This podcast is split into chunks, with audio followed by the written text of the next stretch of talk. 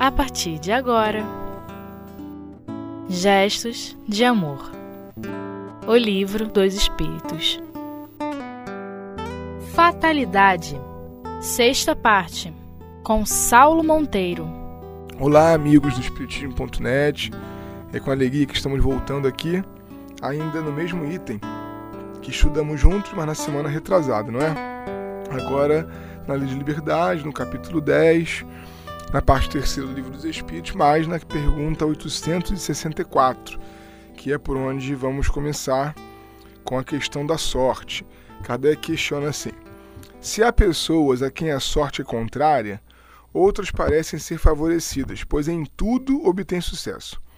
Aqui deve atribuir isto. É interessante que todo mundo acha isso, né? Porque ninguém reconhece que tem sorte, o outro é que tem azar. A gente sempre acha que a grama do vizinho é um pouquinho mais verde que a nossa. Então o Kardec está perguntando: olha, tem umas pessoas que parece que não, não conseguem nada, né? Tudo está sempre meio travado. Em compensação, há outras que parecem ter sucesso e serem favorecidas com absolutamente tudo. A que se deve atribuir isto? Olha a pergunta. Frequentemente é porque elas sabem lidar melhor com essas coisas. Mas isto também pode ser um gênero de prova o êxito as embriaga. Fiam-se no seu destino e com frequência pagam mais tarde esses mesmos êxitos através de reveses cruéis, que teriam podido evitar com a prudência. Aqui nós entramos num caminho que é daquilo que Kardec entende como expiação, como consequência direta das escolhas que nós fazemos.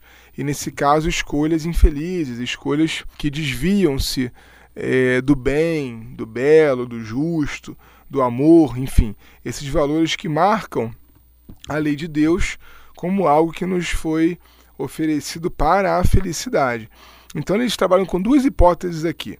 É, esses, né, para quem é, tudo parece favorecer, ou os outros para quem tudo parece é, ser recheado de azar. Muitas vezes é pela maneira como cada um lida com as coisas. Imagina se uma pessoa que tem uma profunda ganância, ambição, vaidades, se ela vive sempre experiências em que tudo dá sempre certo, ela deixa de trabalhar valores humanos importantes para ser uma criatura feliz. Ela deixa de enxergar o outro, ela normaliza, por exemplo, a desigualdade, ela ter muito e o outro não ter nada não lhe parece mais um problema, lhe parece alguma coisa satisfatório, tranquilo.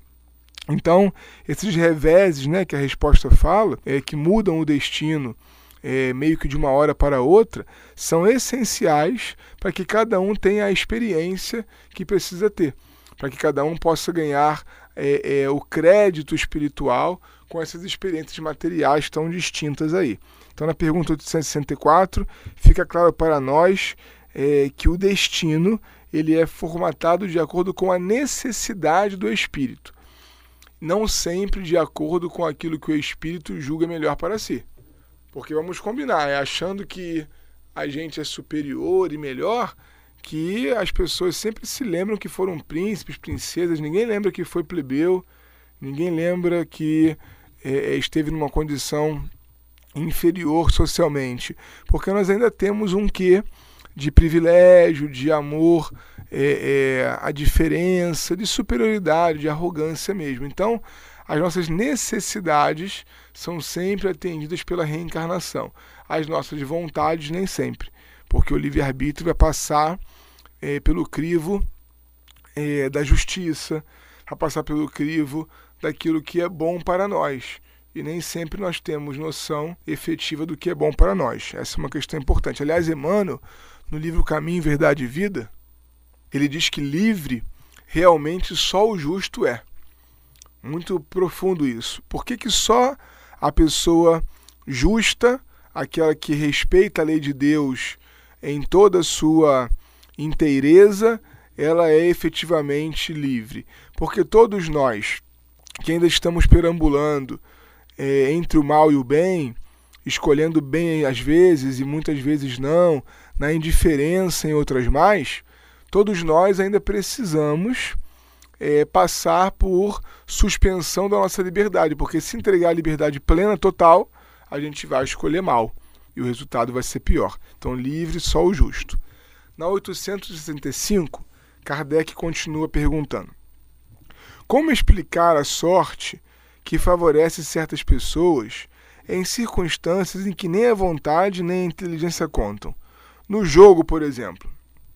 Isso é bem importante, porque nós estamos falando, por exemplo, é, dessas grandes questões que atingem o ser humano médio que somos nós ao passar na porta da lotérica e ver que a Mega Sena está acumulada.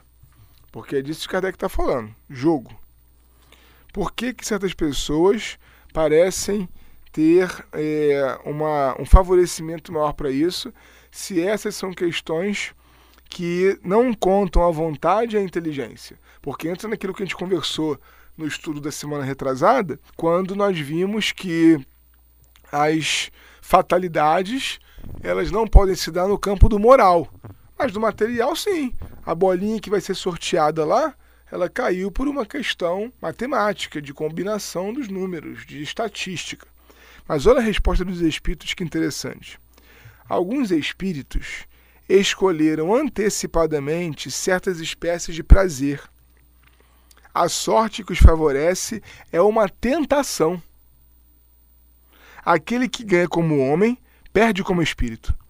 É uma prova para o seu orgulho e sua cupidez. Gente, a perspectiva espírita da Mega Sena não é que nós costumamos dizer. Ah, se ele ganhou é porque estava no planejamento dele, ele vai fazer uma coisa muito importante com esse dinheiro, ele planejou passar por isso, porque assim ele vai beneficiar pessoas. Olha só, gente, a sorte que os favorece é uma tentação. Aquele que ganha como homem perde como espírito. Se a gente tem tendências, então, como falávamos no início, a normalizar a desigualdade. Se a gente acha que vai ganhar 200 milhões e aí vai dizer assim, ah, 100 eu dou para casa espírita, os outros 100 eu vejo o que, que eu faço. Não, vou dar 10 para casa espírita. Se começou o raciocínio assim, não joga. Porque é uma tentação. Talvez, como espírito, a gente tenha se colocado numa situação em que as tentações elas são pequenas, são infrequentes, justamente para evitar certas quedas que, nos, que no passado já nos atingiram. Então a gente chama de sorte, a gente está falando que é é o bem-estar, é o conforto, é a felicidade, porque muito rapidamente transformamos é, prosperidade em felicidade, dinheiro, né? É, em alegria, quando não é exatamente assim. E os Espíritos estão dizendo, muitas vezes é uma prova para o seu orgulho e para a sua cupidez. Então, se a gente reconhece, né, e por isso o autoconhecimento é tão importante em Espiritismo, se a gente reconhece uma dificuldade qualquer nesse campo, é melhor se prevenir e evitar certas tentações. É claro que é, não estamos aqui querendo fazer generalizações e haverá certamente casos em que a criatura utiliza bem o recurso. Nós não conhecemos somente pessoas ricas é, que estão se perdendo é, na injustiça, na vaidade. Pode ser mais comum pela média da humanidade, nos parece que é mais comum quem se perde quando tem muitas posses. Mas haverá aqueles que estão produzindo ainda é, é, um equilíbrio, compensando as desigualdades, produzindo empregos, enfim. Então não é bom que generalizemos, mas o livro dos Espíritos está dizendo: quase sempre o favor da sorte é uma tentação. Lembram aquela mensagem de Evangelho segundo o Espiritismo? É, quando a gente é, fica achando que muitas coisas estão nos perseguindo ou que é o desfavor da vida, é aquilo que está nos protegendo. É, quantos tormentos voluntários nós criamos para nós em busca de coisas materiais. Então, Delfino de Girardin vai falar é, na mensagem da verdadeira desgraça. A verdadeira desgraça é o palácio, é a fortuna, é a opulência, porque do ponto de vista moral, aquela criatura está muito mais presa, isolada, solitária. Então, que nós não desejemos, o bom seria isso, né? Que não desejemos aquilo que não temos. Porque o que nós temos, em geral, mesmo nos achando azarados, é aquilo que a gente precisa para evitar certas tentações que poderiam nos prejudicar, não assim um grande mal, nem nenhum pecado absurdo, mas que poderiam atrasar o nosso progresso espiritual. A gente vai fazer aquele intervalo curtinho e já voltamos.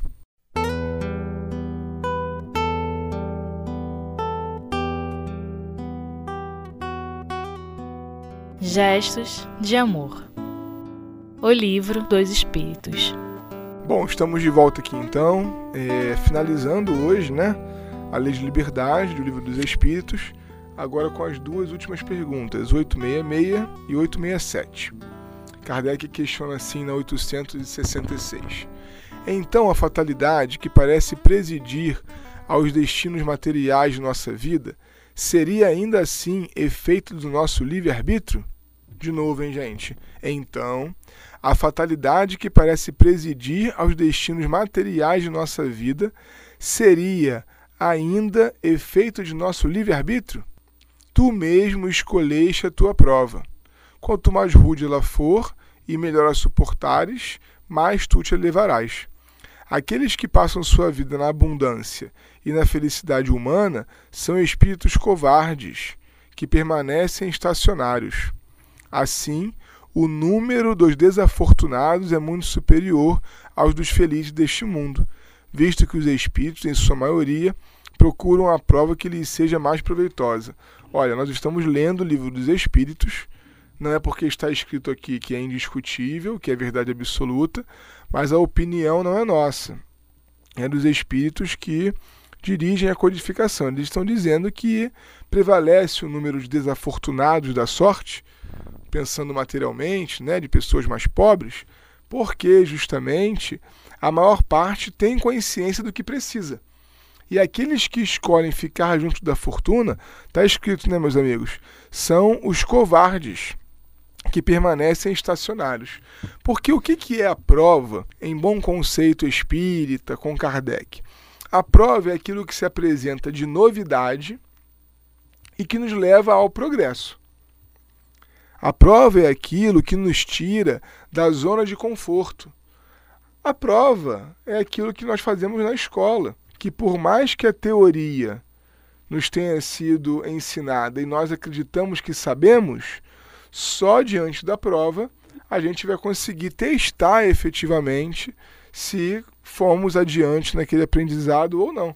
A prova ela nos pega de surpresa quase sempre, porque a maneira como a teoria é cobrada na prática, às vezes diverge daquilo que nós entendíamos que era a realidade. Então, quantas vezes pegamos a prova e pensamos, nossa, eu achei que sabia tudo e não sei nada.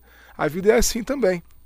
A prova é aquilo que chega de novo e eu falo, olha, aprendi, vi a experiência do outro, fiz como não deveria fazer e agora estou aqui diante de como fazer certo e não está dando ainda a liga, a consistência que eu queria.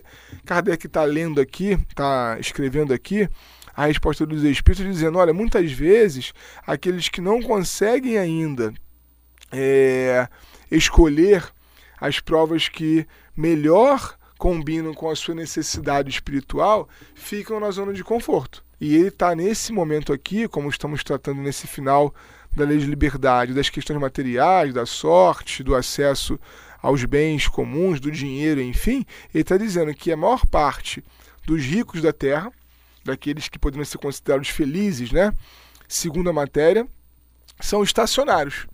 São criaturas que não conseguiram ainda criar a coragem para diante de provas mais acerbas, né, como algumas faltas, como algumas necessidades materiais, enfim, morais também, é, é, darem esse passo adiante. E aí, antes de nós irmos à resposta final dessa questão aqui, porque falta um pedacinho para ler, ele cita a questão 525, que nos parece interessante para complementar isso que estávamos conversando. Olha 525. Os espíritos exercem uma influência nos acontecimentos da vida? Certamente, visto que te aconselho. Exercem essa influência de outra forma que não seja através do pensamento que sugerem, isto é, tem uma ação direta sobre o cumprimento das coisas? Sim, mas nunca agem fora das leis da natureza. E na nota, Kardec fala assim: Imaginamos erradamente que a ação dos espíritos só deva se manifestar através dos fenômenos extraordinários. Gostaríamos que viesse nosso auxílio por meio de milagres e os idealizamos sempre armados de uma varinha mágica. Não é absolutamente dessa forma. Eis porque, porque a intervenção espiritual nos parece oculta e o que se faz com o concurso deles nos parece muito natural. Assim, por exemplo, provocarão o encontro de duas pessoas que suporão encontrar-se por acaso.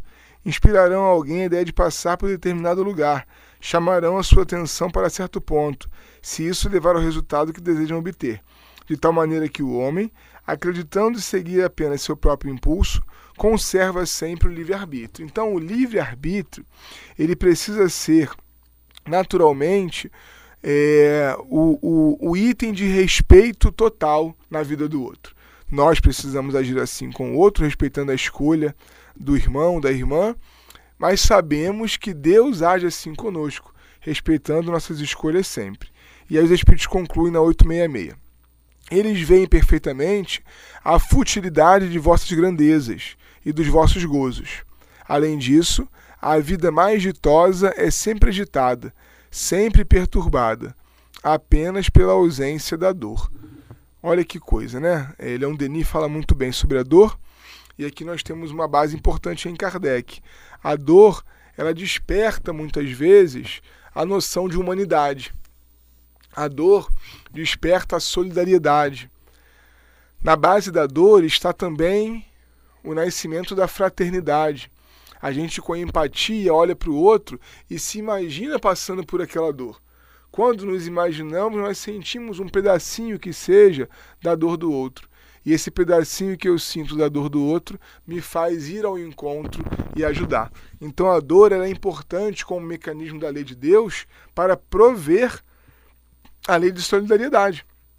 E afinal de contas, a partir da lei de solidariedade é que nós vamos nos encontrar na felicidade, na alegria, na paz, que são esses valores maiores para o caminho do ser humano, para o desenvolvimento pessoal de cada um de nós. Então, que a gente possa sempre se fortalecer na experiência do livre-arbítrio, não só o nosso, mas respeitando também o do outro. Na última pergunta, Kardec vai questionar de onde vem a expressão nascer sob uma boa estrela? As expressões vão se renovando, as línguas são muito vivas, né? Mas nós falamos muitos, muitas coisas parecidas com isso. Nasceu virado para a sorte, né? É, essa pessoa, ela foi realmente é, abençoada, né? Tudo que ela faz dá certo. Da onde que vem essas expressões assim? E aí os espíritos respondem: antiga superstição que ligava as estrelas ao destino de cada homem. Alegoria, que algumas pessoas tolamente tomam ao pé da letra. Eu me lembro até daquilo que Kardec coloca em A Gênese sobre o horóscopo. Porque nossas superstições, elas fazem acreditar que o dia que nós nascemos, o signo que nós temos, a história da família que nós possuímos, essas coisas são definidoras para a nossa vida, para a nossa experiência mal ou bem sucedida. Quando, na verdade, meus amigos, e nós queríamos reservar esse minutinho final para conversar sobre isso, quando, na verdade, nada pode superar a necessidade do espírito. Não adianta ele nascer numa família rica. Se a experiência dele eh, não for passar por aquilo, se ele desejar uma prova que ele esteja fora da riqueza, alguma coisa vai acontecer, aquela fortuna vai se dilapidar rapidamente. Ou então, se ele encarna numa família do ponto de vista material, muito simples, alguma coisa acontece que o leva para aquela situação mais bem desenvolvida economicamente. Se ele está, como dizíamos no início, vinculado a uma família espiritual, mas precisa de uma experiência que ela não pode oferecer, de repente tudo muda ele se vincula a outras pessoas. Então, não existe em boa leitura espírita sorte ou azar. Não existe predestinação nas coisas morais, porque existe liberdade. E a existência da liberdade, disso que entendemos como livre-arbítrio, não nos permite é, colocar como fatores é, mantenedores da vida o acaso, a sorte, a posição dos astros, até porque vamos combinar que isso passaria por uma grande injustiça. se as criaturas são definidas, né, formadas é, pelo dia que ela nasceu, em que um planeta está sob a regência de outro, quer dizer que se os pais dela fizessem a concepção um mês depois ou um mês antes, a vida seria diferente? Aquela criatura é um espírito. E como espírito ela tem necessidades prementes que são dirigidas por uma lei que é de Deus e por isso é perfeita e que é mantida, gerenciada por espíritos que são superiores, mais do que isso, que são puros espíritos, como o nosso Senhor Jesus. Que a gente possa usar nossa liberdade cada vez melhor para sermos felizes mais e sempre.